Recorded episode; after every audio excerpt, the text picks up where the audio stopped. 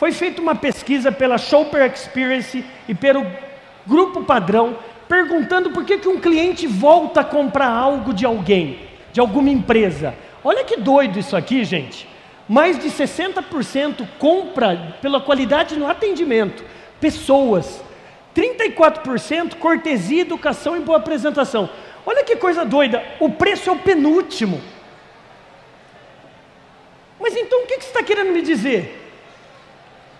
Eu, eu acho muito legal isso aqui. Vamos ver se agora corta. Agora está no top.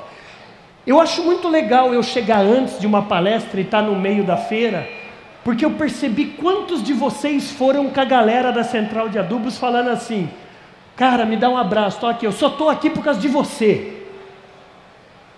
Oh, legal, tudo bem, segunda-feira estou em Juazeiro, tudo bem, beleza, só estou aqui por causa de você.